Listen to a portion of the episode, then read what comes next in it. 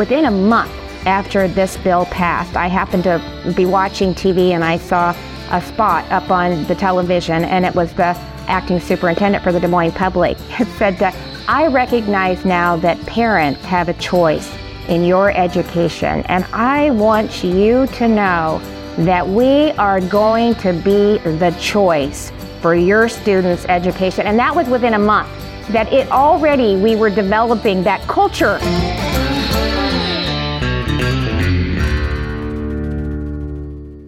Thanks so much, Governor. Congratulations Thank again. Thank you.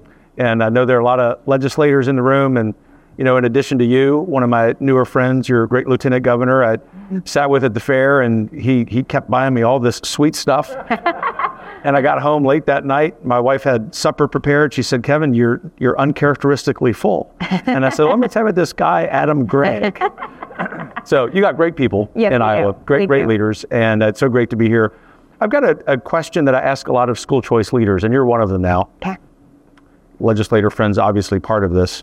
And that is, was there a, a moment that you can look back on where you said, oh, school choice is the answer?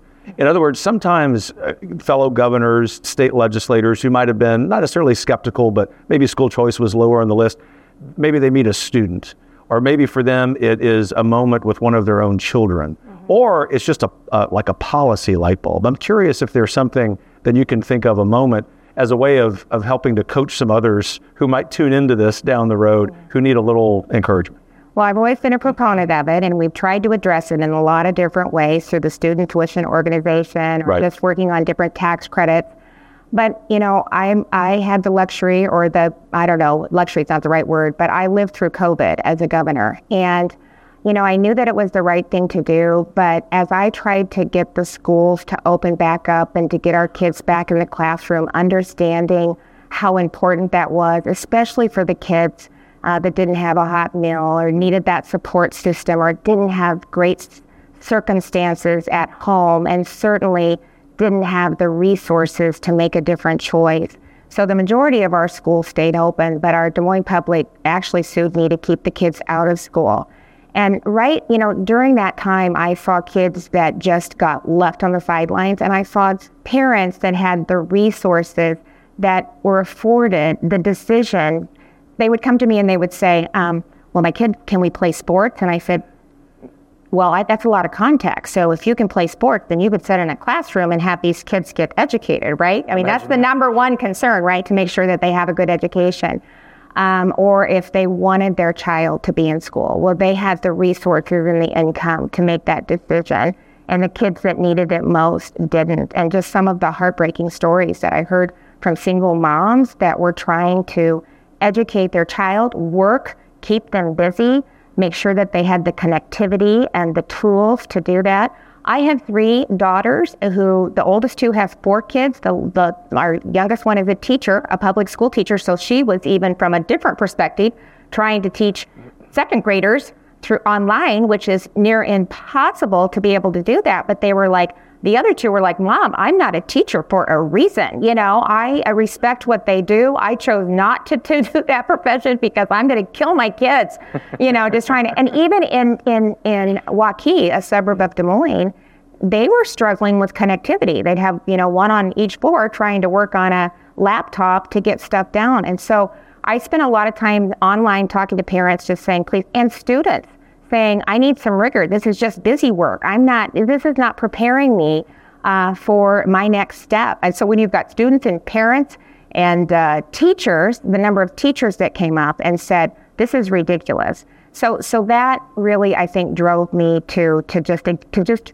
realize through all of this, parents should have the ability to decide, regardless of income or zip code, zip code, where their children should get their education. And I was just hell bent on getting it done from that point forward. It's the great equalizer, and we're leaving we're leaving kids out. It is. It's the civil rights issue of our time. it, it truly, it truly is, and so it's it's game changer. Thanks for your leadership. Thanks for uh, your verve, shall I say. I, I, I like the spirit. We were talking about the competitiveness among your fellow governors, about your respective states getting higher on the Education Freedom Report Card. We love that so much at Heritage, Governor Reynolds. We've now have plans on each of our policy areas to do these report cards, right, Lindsey? It, it works. yeah, It's good okay, good. yeah. It's a human nature Yeah. thing. It's okay.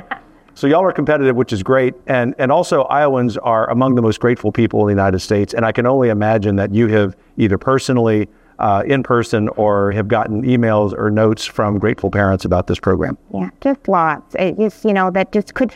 Uh, just the other day, I, you know, I was, um, I, I talked to an individual. She was working, and she said, you know, education is really important to our family. They have one child, uh, but, but two parent family. But they just but like it took everything that we had to set money aside so that we could send our son to the school that we felt he could just thrive and be the best that he could be.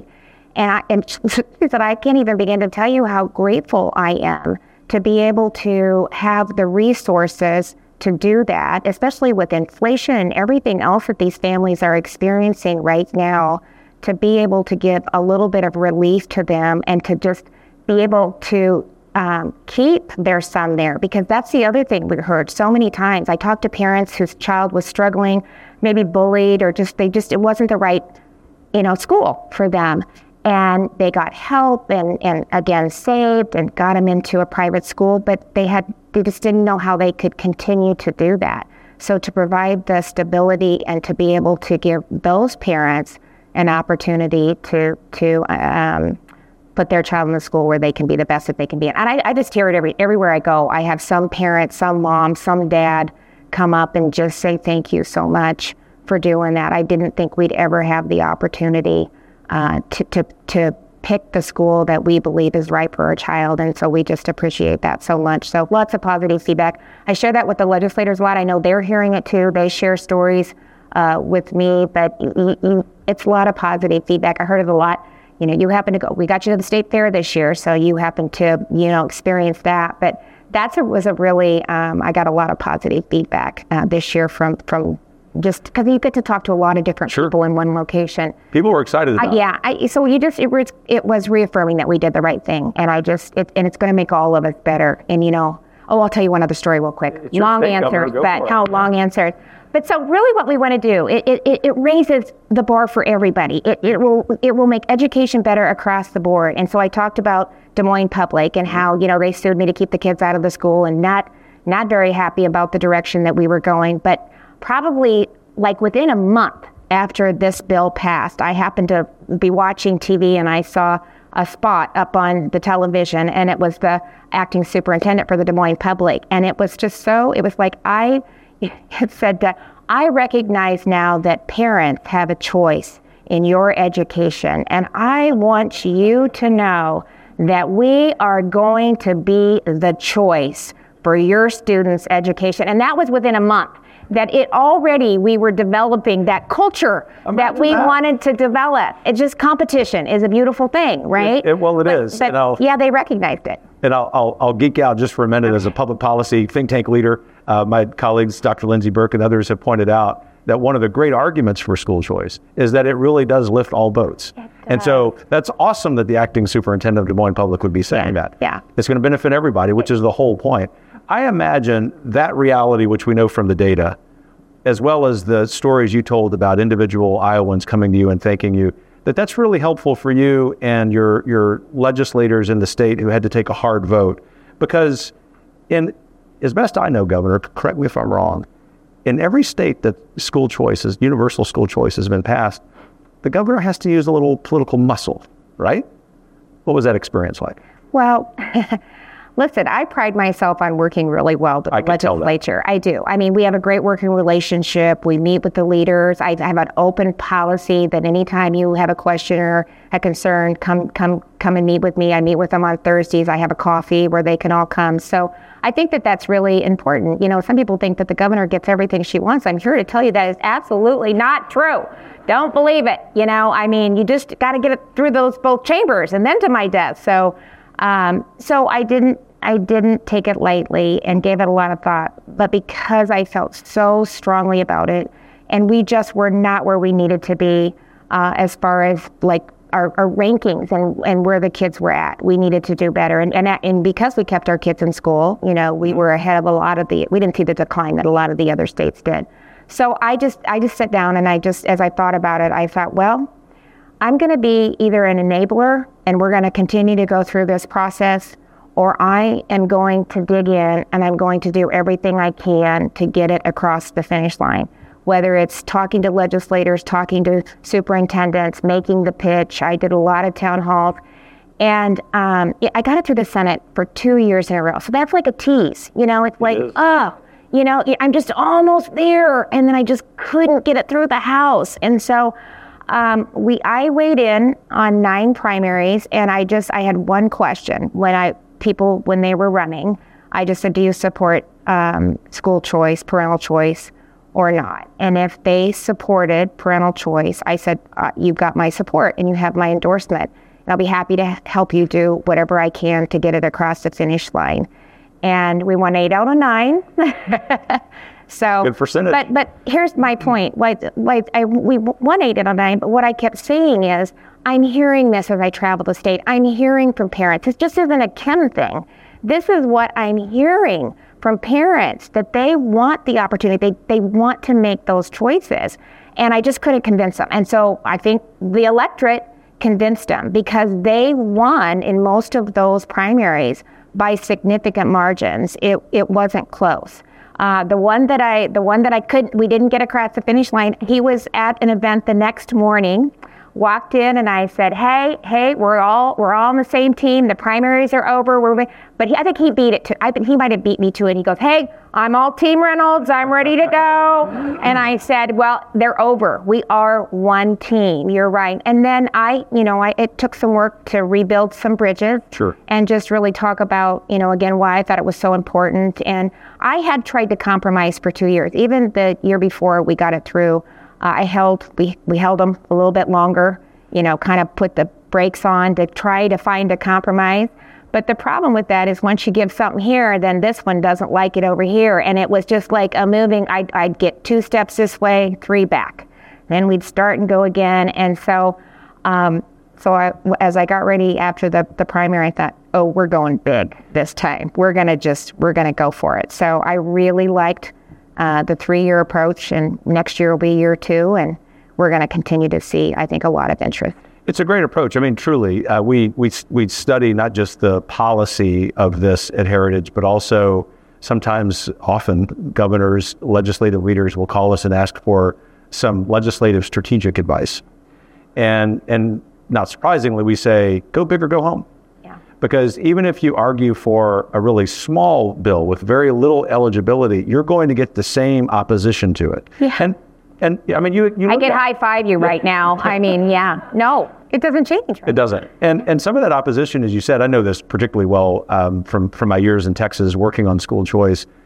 It's often rural legislators. These are good guys and gals. I mean, they agree with Heritage on everything else. So it's not like we want to lambaste them, but as my friends in rural Texas are, are saying, to your point about constituents, they want this.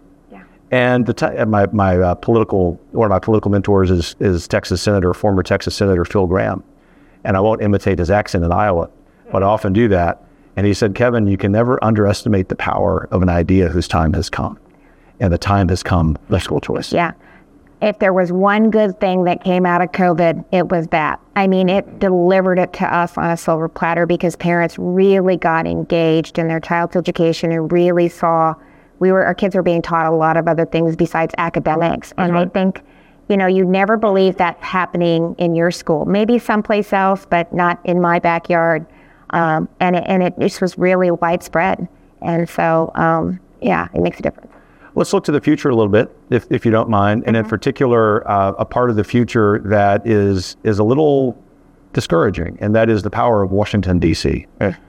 And obviously, I think that's the case in any policy arena, but it's particularly true in education policy. This is why Lindsey Burke and, and all of our folks at Heritage have written the plan for completely eliminating the U.S. Department of Education by the end of this decade.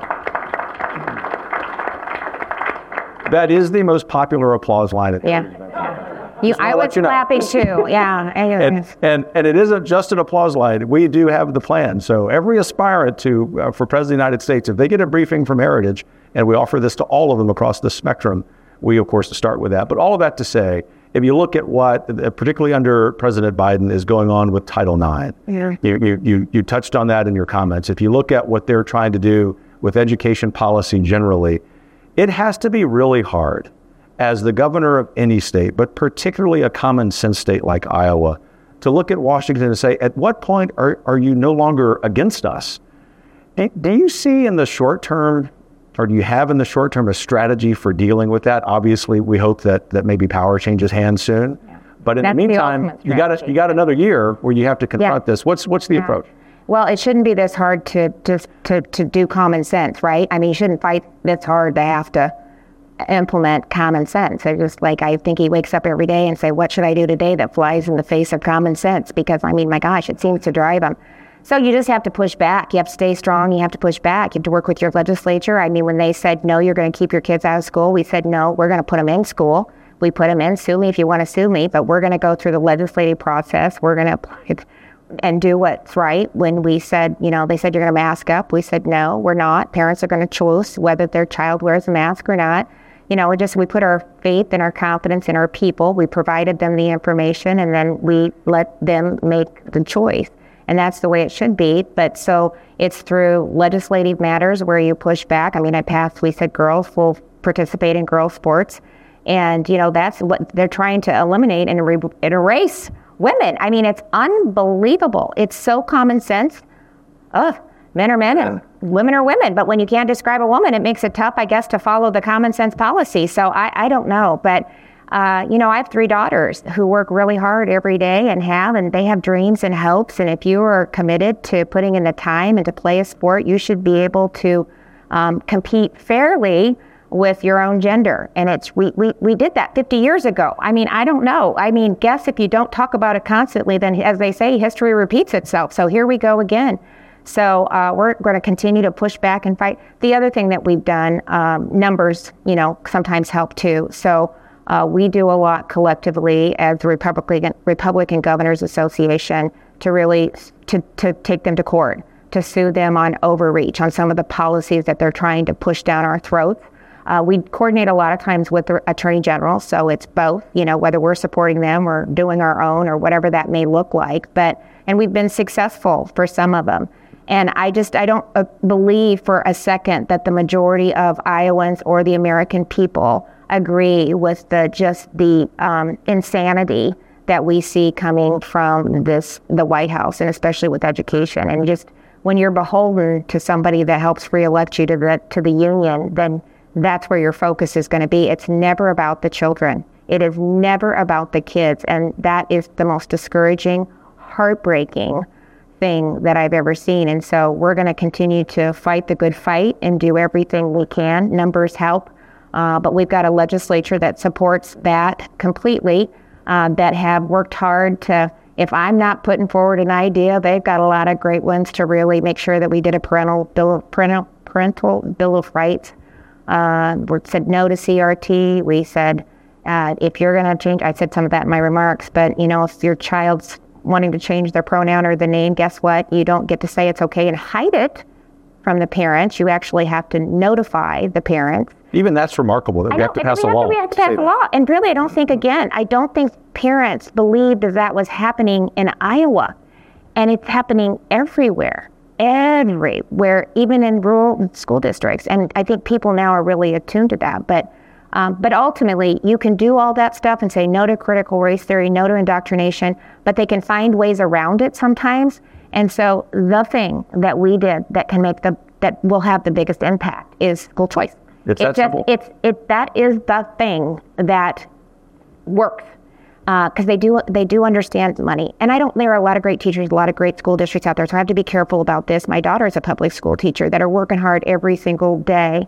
Um, and believe me, they want to just teach the kids. They don't want to be caught up in this cultural warfare. They don't.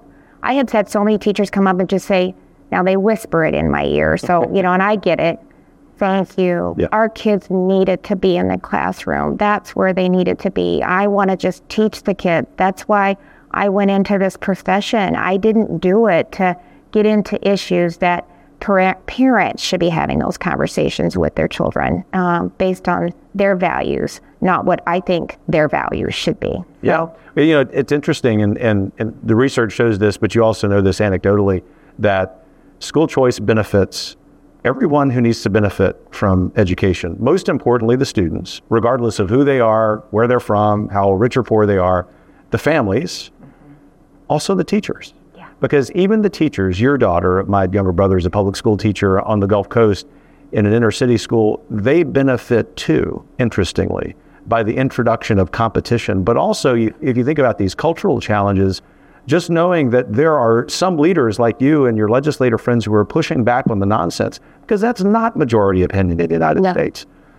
So I'd sit here with you all day, as you know, but I'll ask you one more question. You've been okay. kind with your time, and it's a it's a big picture, picture question that I I try to ask as many elected officials as I can, and that in the in the time that I've known you, I know you to be genuinely hopeful because you're so proud of Iowa and America, and you're a woman of deep faith. Mm-hmm and your husband's got a great first name. but the question is this in spite of all of the challenges facing America, why did you wake up optimistic this morning? Oh, well, because, you know, I guess my glass is half full.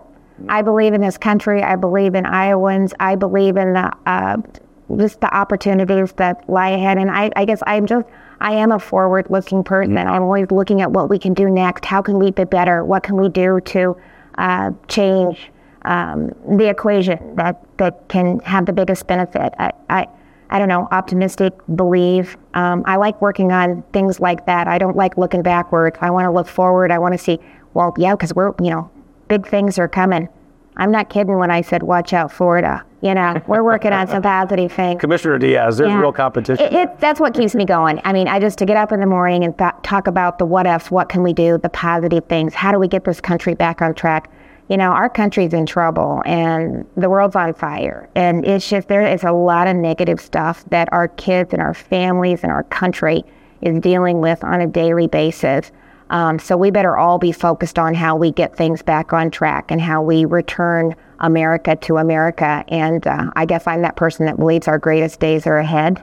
And, but it's going to take all of us to be engaged and motivated and paying attention. Not one per, no one person can do it. It's going to take all of us uh, in that fight uh, to get things turned around and get it back on track. And I think states like Iowa and like Florida uh, provide a pretty good roadmap of what you can do to really uh, be successful, get this country back on track, and change the direction. It's the complete opposite of the direction that DC is taking us. So it, it sure is, and and uh, we at Heritage share your hopefulness about the future. We think we're on the brink of turning the corner as a country in a good way, if not already in in that turn. We're grateful for your leadership when just a bit of housekeeping, when we conclude here momentarily, my colleague, Dr. Lindsey Burke, will come up and wrap up the session. But most importantly, on behalf of all of us at Heritage, several hundred thousand members of the Heritage Foundation, some of them in this room, thank you, congratulations, God bless you. Thanks for being a national treasure, Governor Kim Reynolds. And thank you for what you do. You uh, it helps, really. Thank you.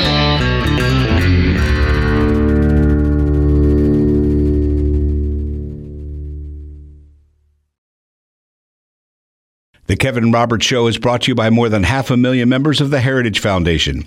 The producer is Philip Reynolds. Sound design by Lauren Evans, Mark Guiney, and Tim Kennedy. For more information and to subscribe, please visit heritage.org.